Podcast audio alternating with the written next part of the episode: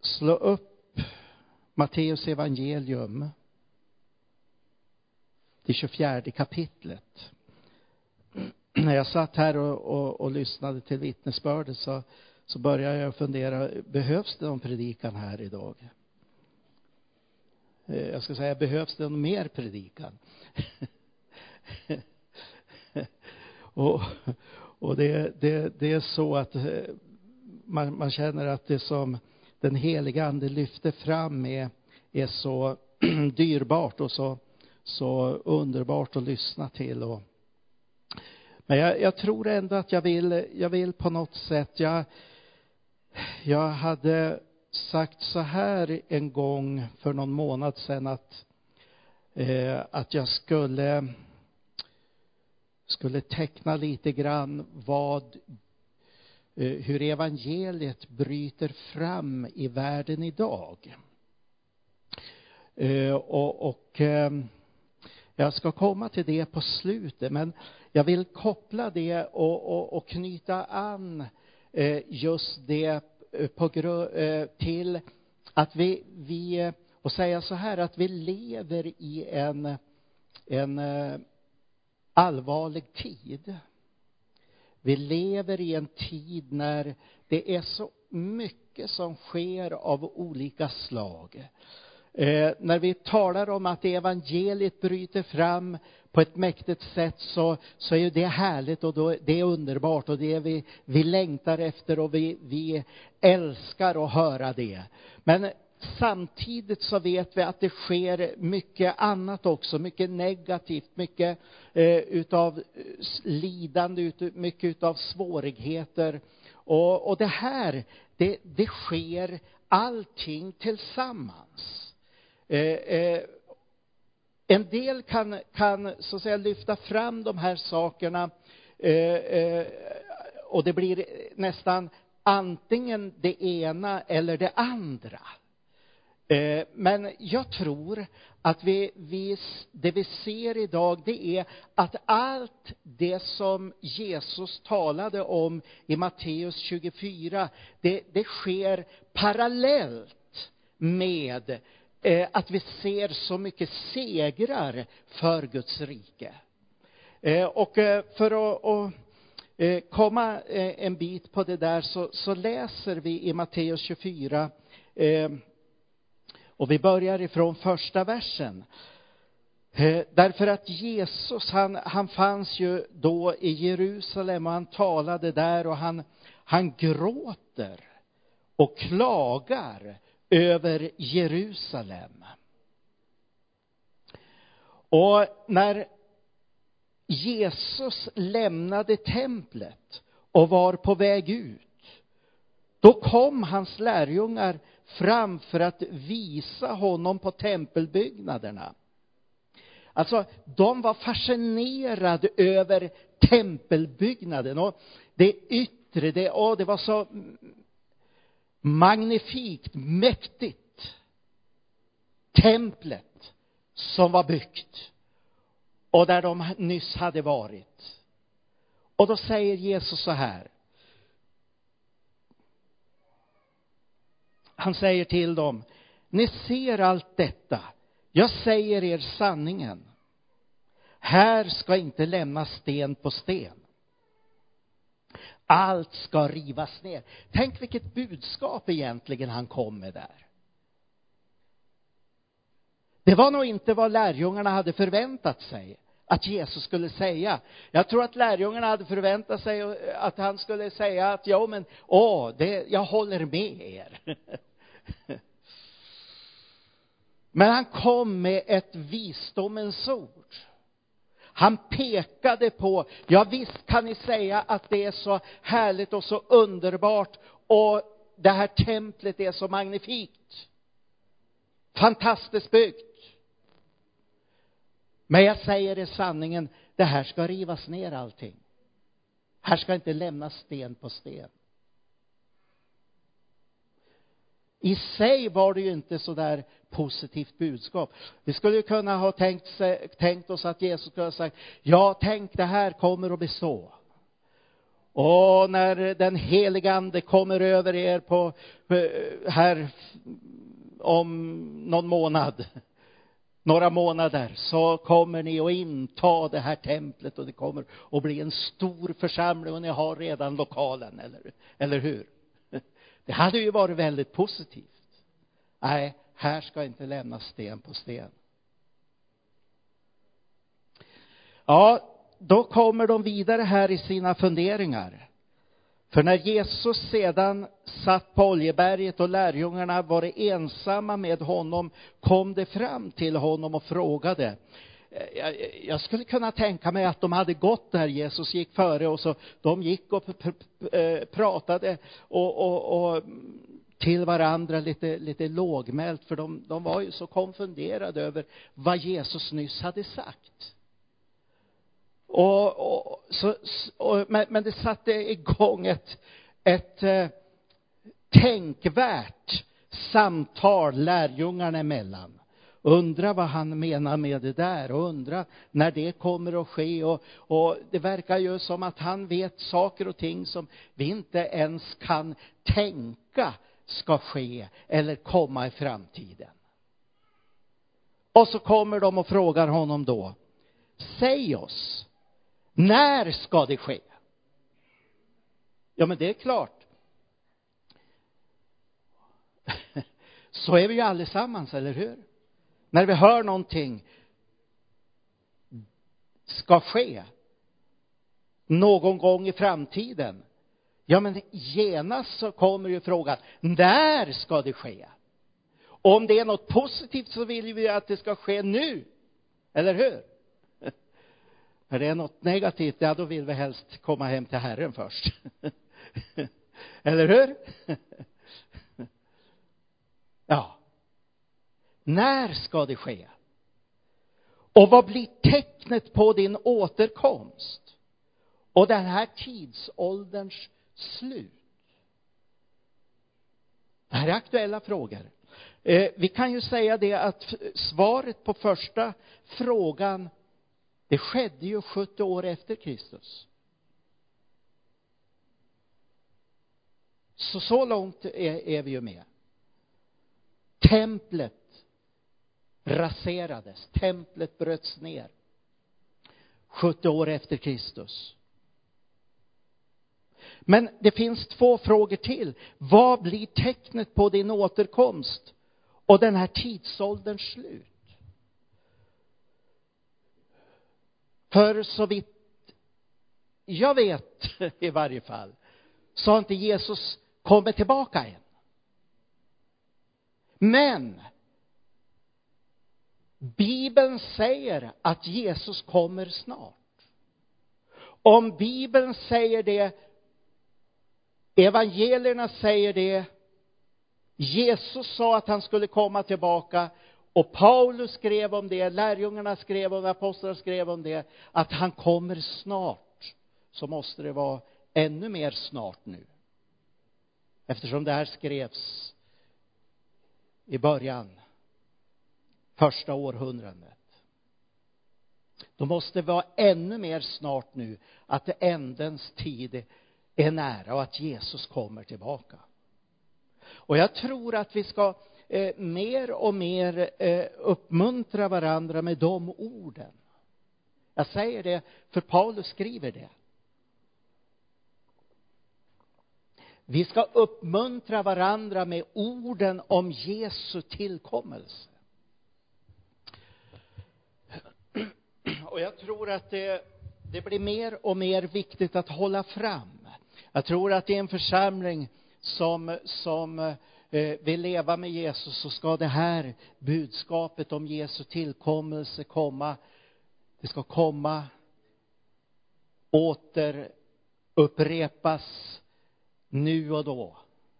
Därför att det är så betydelsefullt att vi, vi får, får in det och får den förväntan också. Jag minns, jag tror det var nittonhundraåttiotre, en... en konferens i Stockholm som jag, var, som jag var på.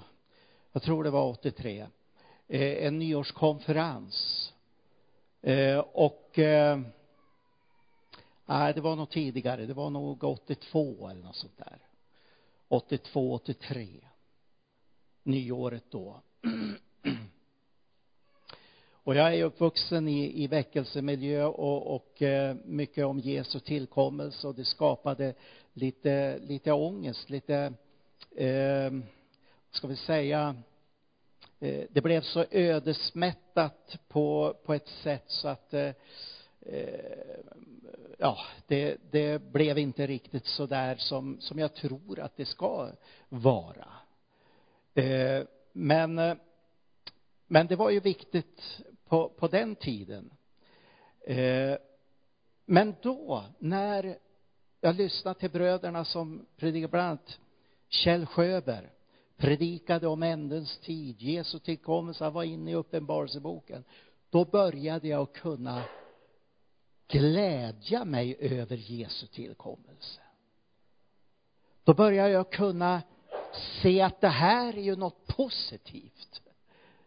Det här är ju inte det stora nederlaget, utan det är den stora segern med Jesu tillkommelse. Livet tar inte slut när Jesus kommer tillbaka. För det var ju nästan så jag hade uppfattat det. Åh, då tog det slut liksom. Och allt roligt försvann. Och så vidare och så vidare. Men, men, men då fick jag in Guds ord på ett nytt sätt. Och sen dess så har jag börjat att mer och mer älskat Jesu tillkommelse. Och ser det som en, en realitet idag. Att Jesus kommer att komma tillbaka. Han kommer att komma och hämta sin församling. Och han kommer att komma och sätta sina fötter på Oljeberget. Och upprätta det rike som kommer att vara i tusen år. Inte det seger. Det måste ju vara den ultimata segern egentligen som vi är på väg emot. Allt på grund utav vad han har gjort på Golgatakors. Så kommer vi att få vara med när vi har tagit emot honom som vår personliga frälsare och Herre. Och jag tror att det är betydelsefullt att se utifrån sådana här bibelsammanhang vad som eh, Jesus säger och eh, även vad Paulus säger och eh, det som står i Uppenbarelseboken eh, som, som ska så att säga karaktärisera den tid eh, när Jesus kommer att komma tillbaka. Och då ser vi ju det Jesus han säger till dem. Vi, vi kan fortsätta att läsa där. Se till att ingen bedrar er. Så, så här har vi en uppmaning. Eh, se till att ingen bedrar er. Det finns så mycket bedrägeri. Det finns självbedrägeri. Det finns bedrägerier av olika slag. Och till och med så säger han här att det kommer att, att finnas också religiöst bedrägeri. I vers elva så säger han, många falska profeter ska träda fram och bedra många. Så det gäller att vara fast rotade i Guds ord. Så att vi förstår att urskilja vad som är Gud och inte Gud. Vad som är profetiskt och inte profetiskt. Vad som är Guds ord och inte Guds ord. Och jag tror att det blir mer och mer betydelsefullt att vi skaffar oss den förmågan. Och den får vi genom ordet och genom bönen, genom den heliga ande. så får vi den förmågan.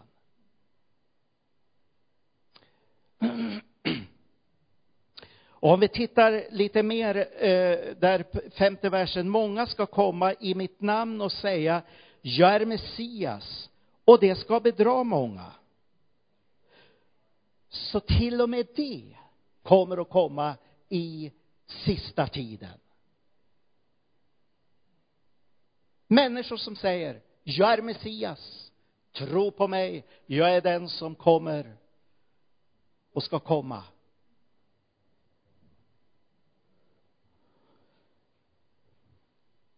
Och så sen så står det så här i sjätte versen: ni kommer att höra stridslarm och rykten om krig.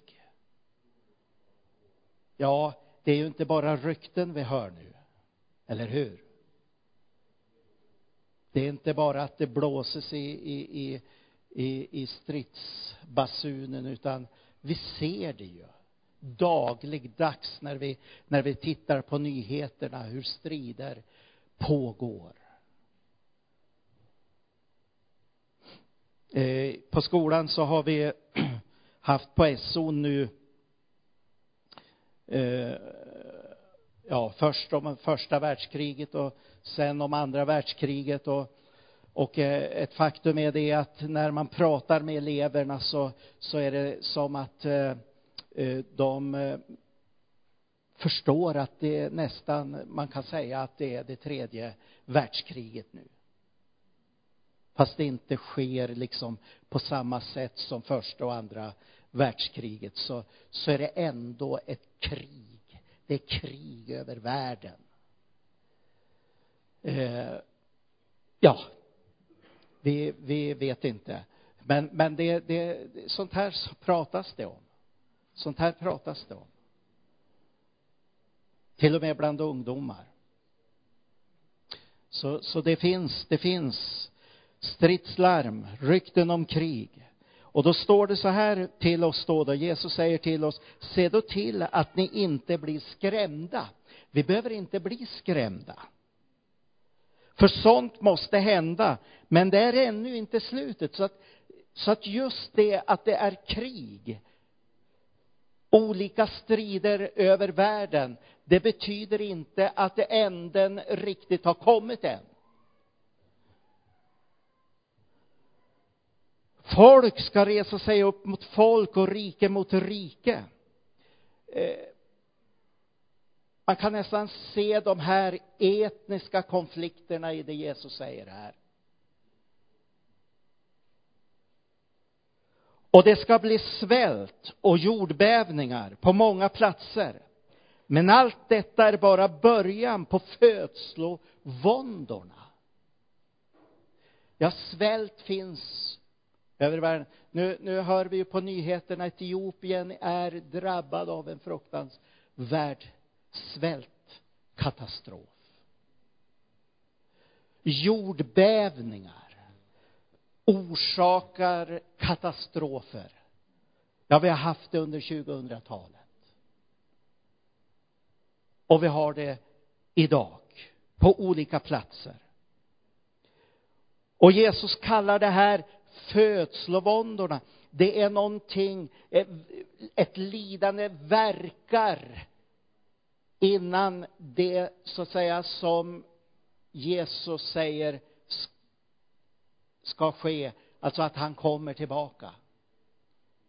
Det förebådar på sitt sätt Jesu tillkommelse. Ja, då ska man utelämna er till lidande och döda er. Och ni kommer att bli hatade av alla folk för mitt namns skull.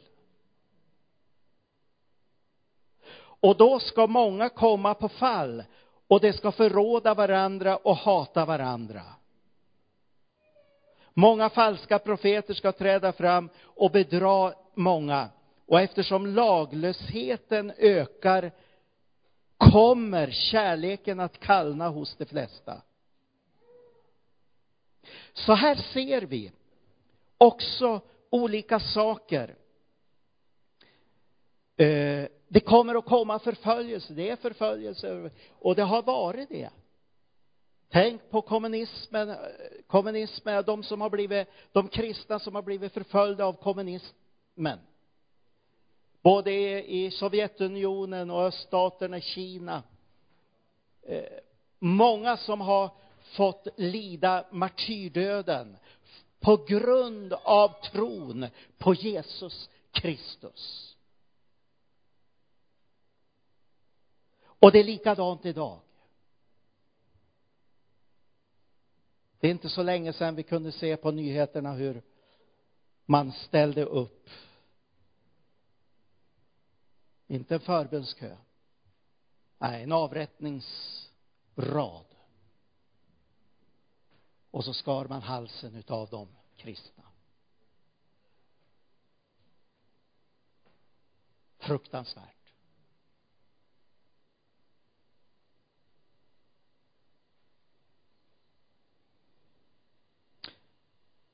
Laglösheten ökar. Kärleken kallnar. Men så kommer ett någonting här också. Men den som håller ut till slutet ska bli frälst. Att hålla ut. Och jag, jag, jag lekte med mina tankar, eller ja, jag bollade liksom så här mellan mitt hjärta och mina tankar. Hur håller vi ut? För det är klart att det inte... Det är fruktansvärt. För, för ett år sedan, nej det är kanske två år sedan till och med. Två år sedan. Så hade vi en, en broder från Syrien här. Som vittnade och berättade om hur han hade upplevt det strax innan han flydde. Ifrån Syrien. Och han var lärare. Och han fick se sina elever bli dödade. Och till sist så, så var han tvungen att fly om han skulle ha livet i behåll. Och han berättade hur han flydde också. När han berättade det, hur han körde bil utan att se. Det, det, det måste ha varit ett mirakel. Att han kunde komma ut ur landet. Han flydde i bilen, låg liksom... För, ja, han, jag begriper inte. När han berättade, måste ha varit ett mirakel. Hur Gud bara förde ut honom. Styrde bilen. Sådana saker kan ske också. Men hur håller vi ut? Hur håller vi ut? Jag, jag hittar bara ett sätt att hålla ut. Det är att hålla sig till Guds ord. Det är att hålla sig till Jesus. Till försoningen. Det är att hålla sig till den helige ande. Det är att hålla sig till bönen. Jag tror inte det finns något annat sätt. Och att vi gör det var och en personligt.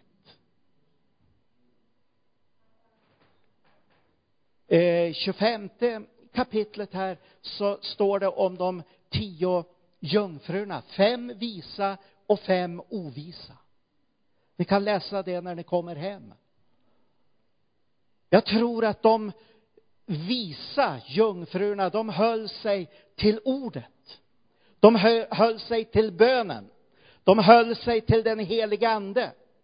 De höll sig nära Jesus. Och då hade de olja i både lampor och kärl. Jag finner inget annat sätt. Vi kan inte lita på gårdagen.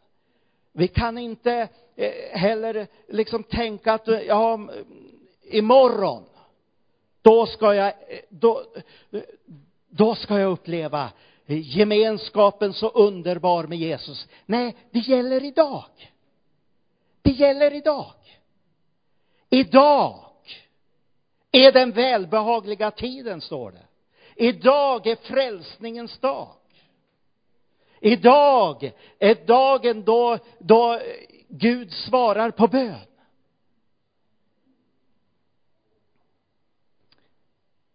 Halleluja. Ett annat ord som Jesus säger: i världen lider ni betryck. Men var vid gott modiga. Varför då? Jo, Jesus säger: jag har övervunnit världen. Jag har övervunnit världen. Större är han som är i oss än den som är i världen. Det är liksom realiteten idag. Han som är i oss är större än allt som händer i världen idag.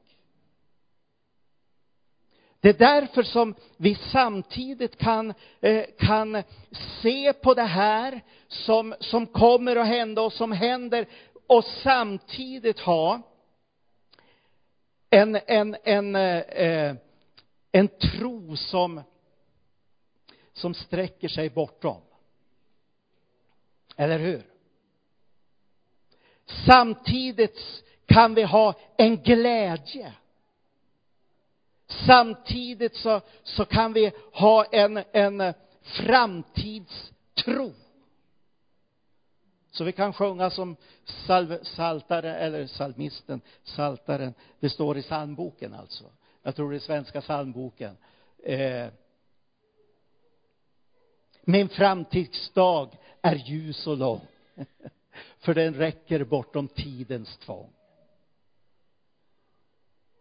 Jag har, jag har börjat och, och förstått de, de gamla predikanterna. För de pratar ju alltid så här, åtminstone de som, de som jag lyssnade på när jag var ung. En gång för länge sedan.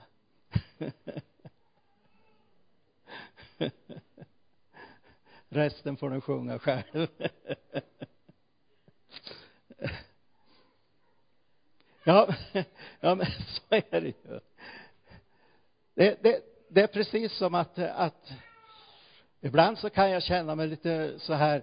Jag hade, när jag började som arbeta i församlingar, så kom upp till Norrbotten, så hade vi tre färgstarka pastorer i Norrbotten som jag kommer ihåg. Den ene då, jag kom ju dit ja, som tjugoåring ungefär då, då. Den yngste, han var femtio år, och han, han ungefär då, det är det som jag uppskattar om att de var nu då då. Den ena, han var femtio år, och han åkte runt i församlingarna och predikade och var liksom visionär på, på sitt sätt. Eh, och och eh, ledde uppbyggnaden utav ett, ett eh, konferenscenter där uppe, och, och lägergård, och eh, brann verkligen för evangeliet, och predi- åkte runt i Norrbotten i små församlingar, i större församlingar också där uppe inom Örebro missionen då, som det hette på den tiden. Den andra, han var, och, och vi upplevde honom väldigt originell på ett sätt va. Men väldigt drivande. Han, oj, oj. Han var aldrig still. Upplevde vi som. Vi unga evangelister, vi hade svårt att, att följa med, hänga med, ha, hänga på. Den andra, han var omkring sextio år. Var pastor i Gammelstan. Ah, det han är bra. Ah, så här vet du. Men det, och när han var liksom så här. Originell på sitt sätt. Ja, ah, ni ska för in evangelister, ni ska lära er att be. Ja, ah, vad gjorde han då då? Jo, han samlade oss evangelister. Och så lärde han oss att be. Halleluja!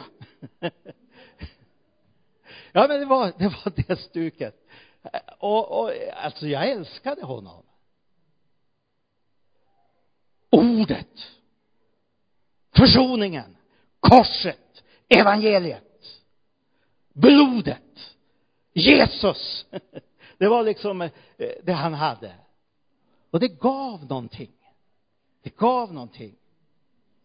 Och så han jag arbetade under då eh, eh, Erik R. Eriksson. En godmodig stor man. Lite barsk så här. Mm. Så han också. Så här. Men när han hade barnmöten. Han och hans fru var känd uppe i Norrbotten för att bygga upp ett stort arbete bland barn eh, speciellt. Han hade varit pastor i, i, i församlingen uppe i Kiruna. Och de hade trehundra barn i sin, sitt barnarbete. Olika barngrupper. Uppe i Malmfälten. Och i princip, han sa så här en gång. Ja, alla, nästan alla kom från kommunisthem. Ja, halleluja. Han hade en gång bland de som läste Norrskensflamman. Ja, halleluja. Och där i Piteå så hade de ett fantastiskt arbete bland barnen också. Och när de åkte till Thailand och hälsade på sin dotter och, och, och måg som var missionärer i Thailand, då passade jag på och, och, och började sällskapa med Bea. Ja, han var borta ett par månader eller tre eller vad det var. Så han kom tillbaka då, då i slutet på januari och bjöd dem på mat. Alltså mig på mat. Och så, ja, det här var ju liksom inte riktigt bra, tyckte han. Nej. Så, Märta hette hon. Hon, hon var godmodig hon också. Hon satt nog och bad till Gud hon där vid matbordet. För han, han förmanade mig. För det är klart att han hade sett många olika saker. Sett också det som inte var så bra. Men ju mer han såg oss sen efteråt så for mungiporna upp mer och mer. Han såg att det, det var någonting som var riktigt. Jag är tacksam för dem äldre som har gått före. Jag är tacksam för det de har visat i bön. I att hålla fast vid ordet. Att tro på evangeliet, tro på Jesus. Predika evangeliet. I dess fullhet. Tacksam för deras förmaningar som har hjälpt mig att hålla mig på vägen. Är tacksam. Väldigt tacksam.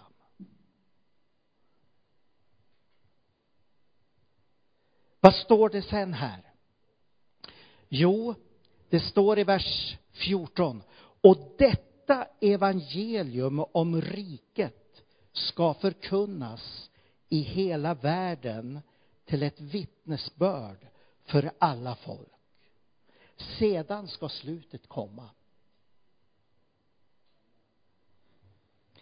Så Jesus i det här eh, kapitlet, skulle kunna fortsätta att läsa, men, men det får ni läsa själv.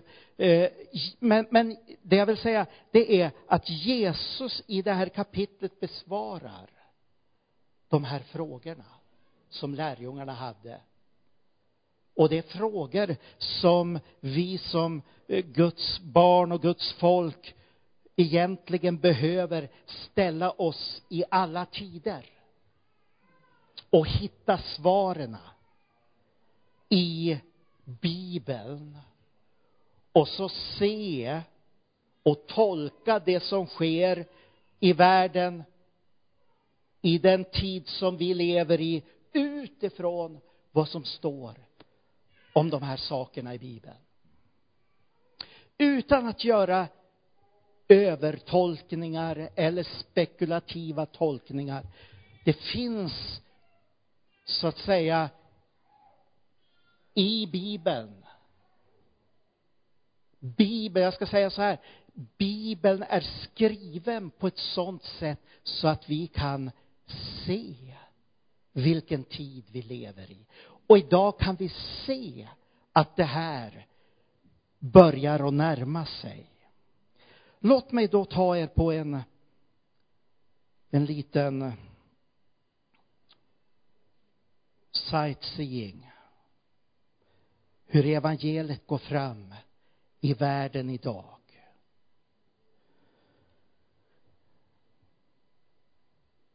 Och jag har, jag har plockat ifrån några, några artikel, no, no, några mat, lite material. Eh, och eh, det, det, finns, det finns att hämta. Eh, och det finns ju alltså forskare som har, som har forskat fram eh, det här. Men, men när, när jag läser det här, eh, det är inte dagsaktuella Eh, dagsaktuell statistik eh, utan det här är för några år sedan som, som det här har kommit fram. Men kristen tro är på frammarsch. Aldrig förr har det funnits så många kristna i världen som nu. Och det är ju något som massmedia missar, eller hur? Det här borde skrivas om. Det här borde vi höra om på varje nyhetsrapportering så att det blir lite balans. Så att det blir lite positivt också. Eller mycket positivt. För när det handlar om evangeliet så är det mycket positivt.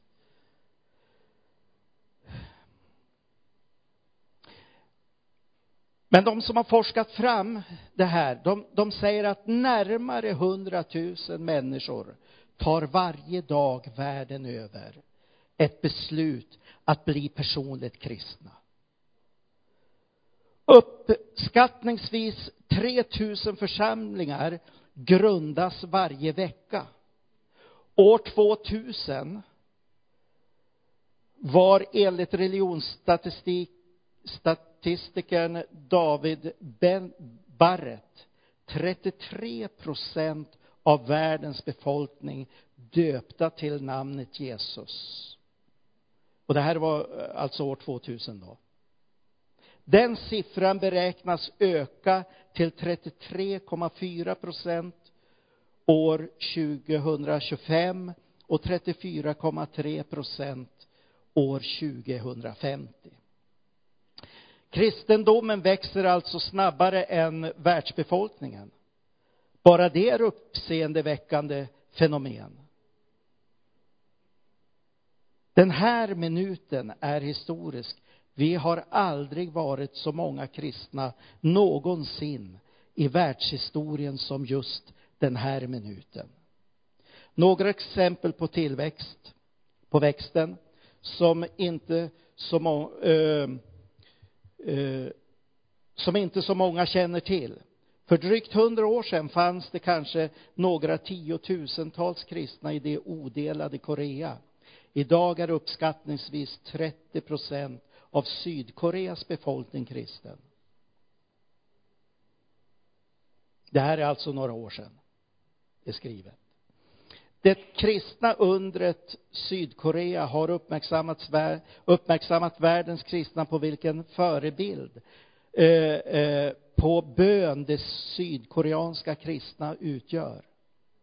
Många av dem har i många år prioriterat trötta morgontimmar till bön innan de går till arbetet.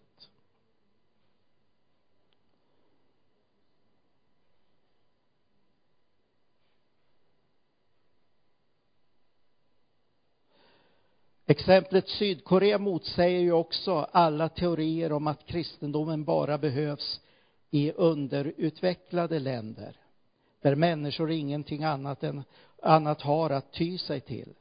Sydkoreas starka industriella tillväxt har ju pågått samtidigt med kristendomens snabba tillväxt i landet. Afrika är ett annat exempel på stark kristen tillväxt. Där fanns det år nittonhundra bara cirka nio procent kristna. Mest i, i Egypten, Etiopien, Sydafrika och vissa kustområden. Vid slutet av århundradet var fyrtiofem till fyrtioåtta procent av den afrikanska kontinenten kristen. Aldrig någonsin har världshistorien eh, aldrig, aldrig någonsin i världshistorien har f- faktiskt en kontinent så snabbt valt att ansluta sig till kristen tro. Och sen har vi andra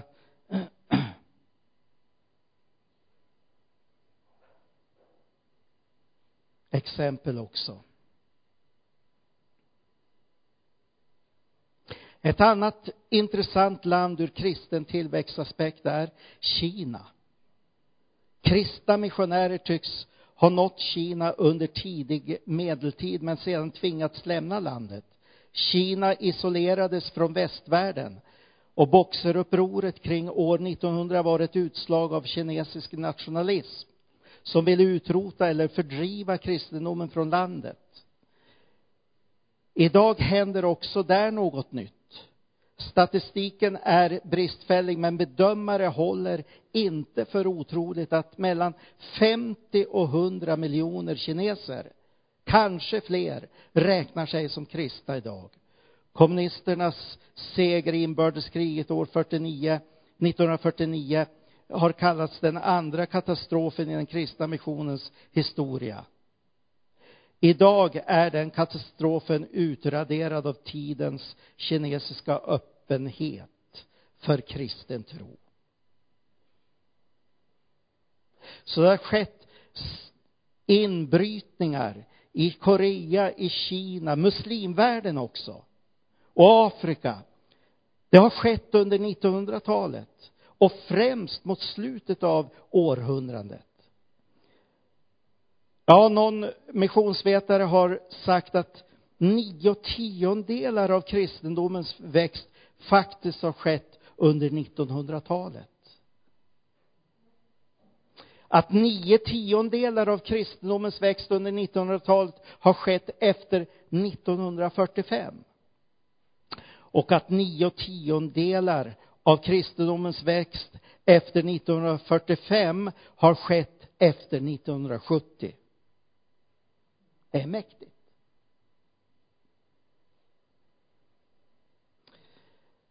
Vi lever i missionshistoriens största väckelse.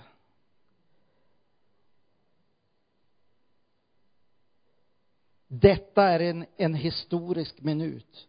Det har aldrig varit så många kristna som just nu. Till oro för en del, till glädje för många. Och växten sker framför allt i den brunbrända delen av världen. Och det är ju det som, som är, är det oerhörda och det stora böneämnet för oss som är lite mera vita i vår hy. Att vi behöver få se någonting nytt i Europa. Vi behöver få se någonting nytt i Skandinavien. Vi behöver få se någonting nytt i Sverige. Vi ska ta en annan sak också. Därför att det är värt att notera när man tänker på det här. Eh, hur starkt den karismatiska väckelsen, den karismatiska kristendomen bidraget till växten. Pingströrelsen, nu över hundra år gammal, och den karismatiska väckelsen femtio år gammal, har befrämjat en förnyelse där den helige ande fått en given plats. Den helige ande är given av Jesus som missionens motor. Ni ska få kraft när den heliga ande kommer över er, och ni ska vittna om mig i Jerusalem, Judeen, Samarien och till jordens yttersta gräns. Den heliga ande gavs till församlingen för mission. Denna andefyllda kraftkristendom ligger till mycket stor del bakom växten i den brunbrända världen. Någon har till och med vågat påstå att nio tiondelar av, den, eh, av de vuxna som vinns för Kristus i världen idag vinns av karismatiska församlingar. Även om siffran skulle vara tilltagen i överkant säger det en del om hur mycket den karismatiska väckelsen betytt och betyder för de nya kyrkorna och de nya kristna idag. Vad säger det oss? Jo, vi behöver den heliga ande, eller hur? Vi ska öppna för den heliga ande. Vi ska öppna för andens gåvor. Vi ska inte evangelisera i vår egen kraft, utan vi ska gå ut precis som de gjorde i början, i den heliga andes kraft. Heliga ande kommer att leda oss. Sen så finns det eh, statistik på hur, hur kyrkan eh, har växt då från nittonhundra, eh, hur det var nitton, år nittonhundra och nittonhundra, år nittonhundrasjuttio och år tvåtusen. Och det är en enorm tillväxt. Ta bara Afrika. nittonhundra tio miljoner. nittonhundrasjuttio etthundranitton miljoner. År tvåtusen räknar man trehundratrettioåtta miljoner. Latinamerika. År nittonhundra sextiotvå miljoner. År nittonhundrasjuttio tvåhundrasextioåtta miljoner. År tvåtusen fyrahundrasjuttiosju miljoner. Asien, nitton miljoner, nittio miljoner, trehundratjugotre miljoner. Europa, trehundrasextionio miljoner, fyrahundranittiofyra miljoner, femhundratjugoåtta miljoner. Kan låta mycket, men där ser vi att det har vuxit minst, egentligen, proportionellt. Nordamerika sextio miljoner, etthundrasjuttiotre miljoner, tvåhundrasju miljoner. Och prognosen om ytterligare ökning till år tjugotjugofem.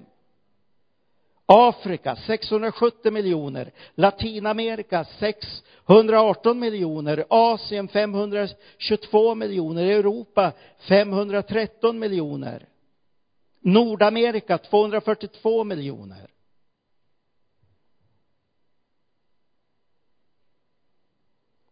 Och nu förstår vi ju att det här är totalt sett över hela linjen. Kristna över hela linjen. Men nu ska jag avsluta med att och, och, och visa på betydelsen av dopet i den helige ande.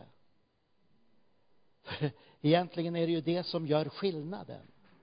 Och vi som församling, och jag tror vi alla som är här inne, vi vill vara en, en sån församling. Vi vill vara såna troende som vandrar i den helige ande. Som vill vara i den helige andes flöde. Som välkomnar andens verk i den här tiden. nittonhundra, år nittonhundra. Den här statistiken säger att då var de kristna femhundrafemtioåtta miljoner. Av dem var det tre komma sju miljoner andedöpta. Det är alltså noll komma noll sex procent. Av de kristna som var andedöpta. nittonhundrasjuttio då var det en komma två miljarder kristna. Andedöpta var sjuttiofyra miljoner.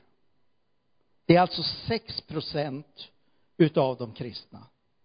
nittonhundranittiosex så var det två miljarder kristna. Andedöpta var fyrahundraåttio miljoner. Det är alltså tjugofyra procent av de kristna som var andedöpta nittonhundranittiosex. År tvåtusen, två komma en miljarder.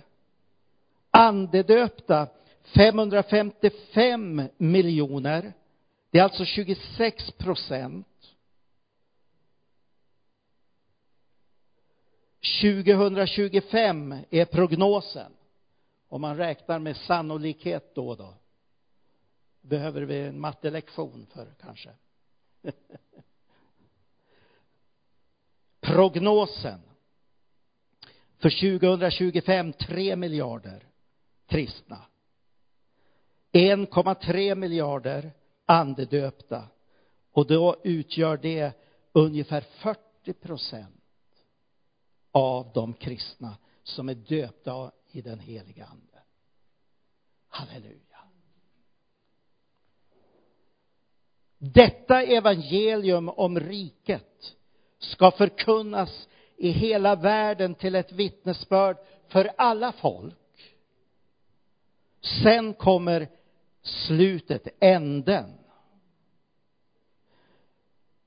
Vi lever i en mäktig tid, eller hur? Man räknar idag att där det finns onådda folkslag, folkgrupper idag, det är det, är det så kallade tio fyrtio-fönstret. Mellan den tionde och fyrtionde breddgraden. Och där finns ju hela den muslimska världen. Där finns det folkrika Indien. Och ännu mer Kina och det, och det stora buddhistfolken. Det är liksom där som på något vis vi kan utläsa att det pågår en febril aktivitet för att nå de folken, de folkslagen med evangeliet. Halleluja. Jag gläds när jag läser hur evangelister har kampanjer och verkligen predikar evangeliet. Jag gläds när jag hör att det finns också en, en, en mission genom radio, genom tv. Vi vet vad Ibra Radio egentligen har gjort. Vi, om fjorton dagar så kommer en av de som har jobbat mycket med Ibra Radio att besöka oss, Birger Skoglund. Involverad i att få ut evangeliet i hela världen. Och vi har tv-stationer idag som sänder eh, program, riktiga program, alltså med evangeliet i, ut till både muslimer och hinduer och buddhister och kommunister och allt vad ister heter. Amen. Och vi ser egentligen alltså under eh, bara den tid vi har levt vad det har hänt otroligt mycket. Tänk den här så kallade järnridån som stängde för evangeliet. Gud kunde bara röra lite med sitt, jag nästan ser honom sitta på sin tron. Han rör lite med lillfingret så rasar hela den där järnridån. Och till och med Berlinmuren följer med, eller hur? Och mitt i allt det, det där så har vi sett mirakler på mirakler. Människor som har gett sig för evangeliet, smugglat in biblar. Och inte bara smugglat in biblar. Och vi hoppas vi får besök av honom också här framöver. Josef Ösby som fick in, vad var det, fem miljoner biblar i Ryssland på legal väg.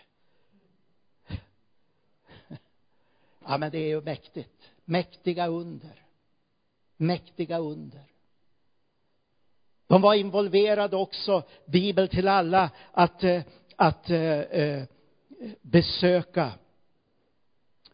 Irak under Saddam Husseins tid. Fick läsa Bibeln i eh, nationell radio. Urban Vidholm sprang. Jag vet inte vart han började, men, men, men han sprang. och fick väldig uppmärksamhet, och så läste de igenom Bibeln i nationell radio, och så spreds Guds ord i Irak. Det finns många saker som har gjorts. Halleluja. Och när vi sitter här och när vi lever här i vårt land, och så undrar vi många gånger, vad ska ske? Hur ska, hur ska vi nå igenom? Och vi ser inte så mycket här i Sverige om vi tittar globalt. Nej, vi kanske inte ser så mycket än, men låt oss hålla fast. Eh, Bror Spetsan sa på sin tid, håll fast, håll tag, fortsätt. Håll på, sa han. Och håll ut. Så det var att hålla. Och, och jag tror att, att vi, ska, vi, vi ska skaffa oss det, den inställningen. Spelar ingen roll vad vi ser för stunden. Vi vet att världshistoriens största väckelse pågår. Ska vi inte tro att Jesus är densamme här i vårt land och i, i vårt län och i vår stad som han är i Afrika, i olika länder där. Det är så lätt att vi liksom bringas ur fattningen. Jag kände det när jag förberedde eh, eh, det här, och jag har hållit på ett tag och förbereda och undra hur ska jag, hur ska jag tala om de här sakerna. Men det är så lätt att vi bringas ur fattningen när vi ser allt som sker i världen idag utav negativa saker. Och vi, vi ser liksom hur, hur, hur uh, olika företeelser har frammarsch som, som vi förstår är av den onde. Och så tappar vi fokus. Tappar vi fokus. Och så ser vi inte. Faktiskt, Bibeln är den mest lästa boken. Eller hur? Jesus förkunnas över hela världen. Och han kommer att förkunnas så att alla folk kommer att få höra honom. Få höra evangeliet. Sen blir det den grande, grande finale. Säger man så? Den stora finalen. Halleluja.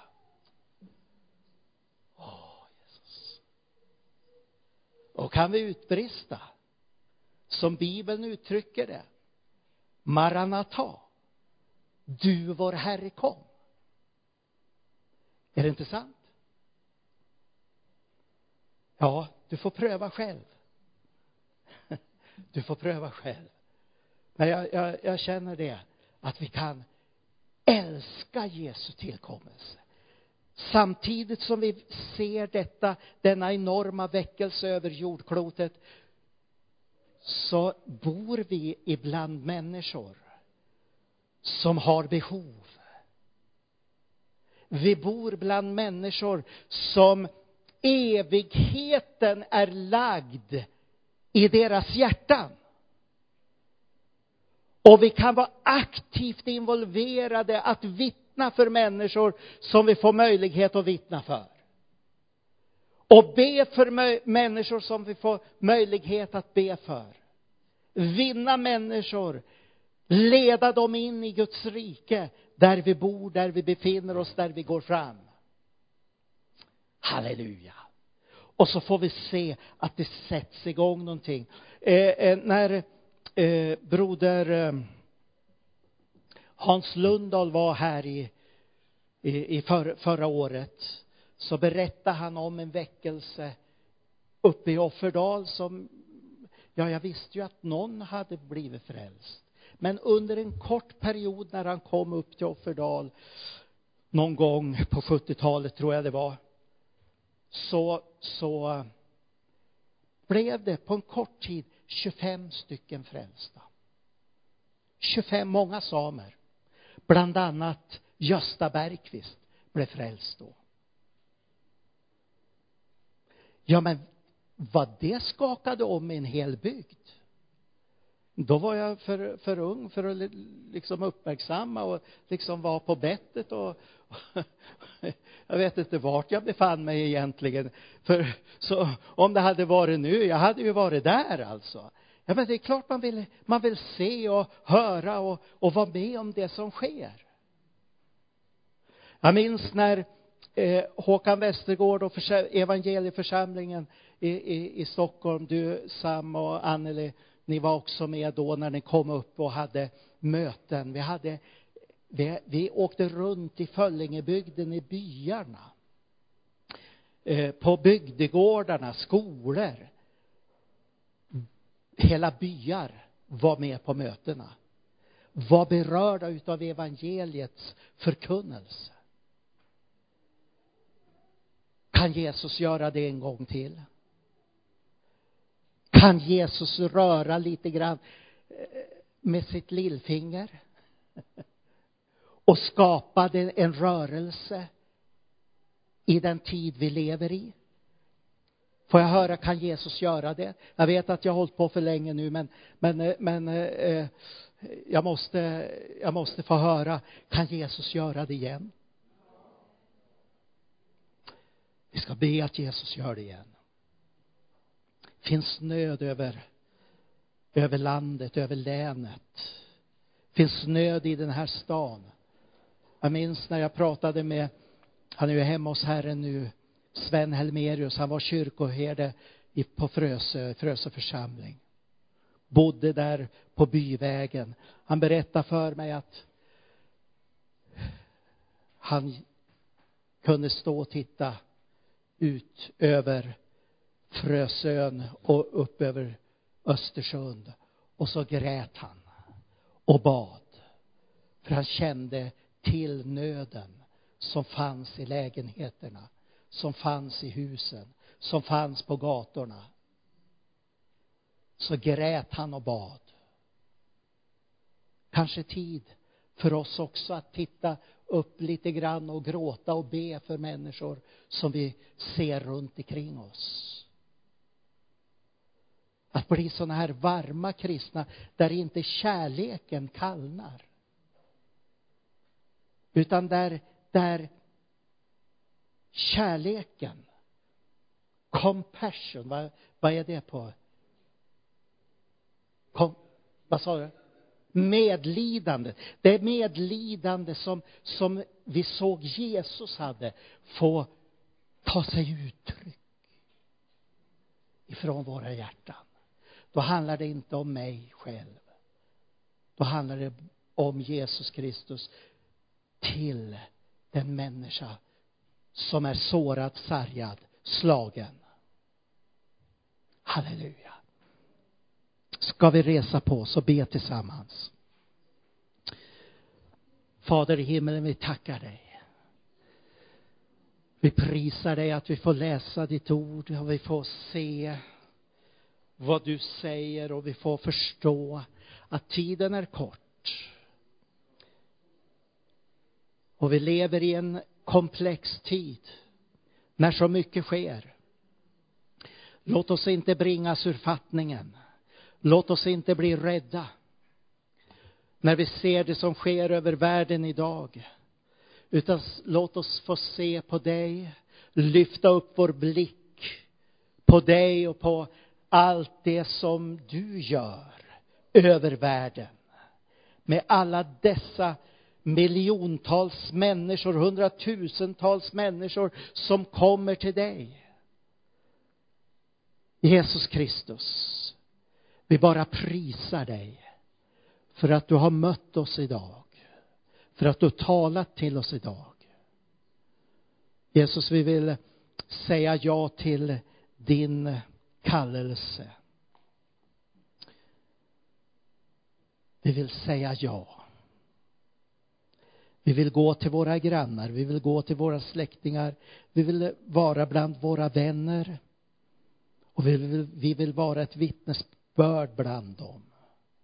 Jesus, ge oss nåd att få vinna dem för dig. Att vinna dem. att se, få, få leda dem in i ditt rike, in i församlingen, in i gemenskapen med dig, Jesus, in i den heliga andes verklighet.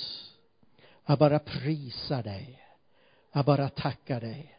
Ska vi där vi står bara fatta varandras händer.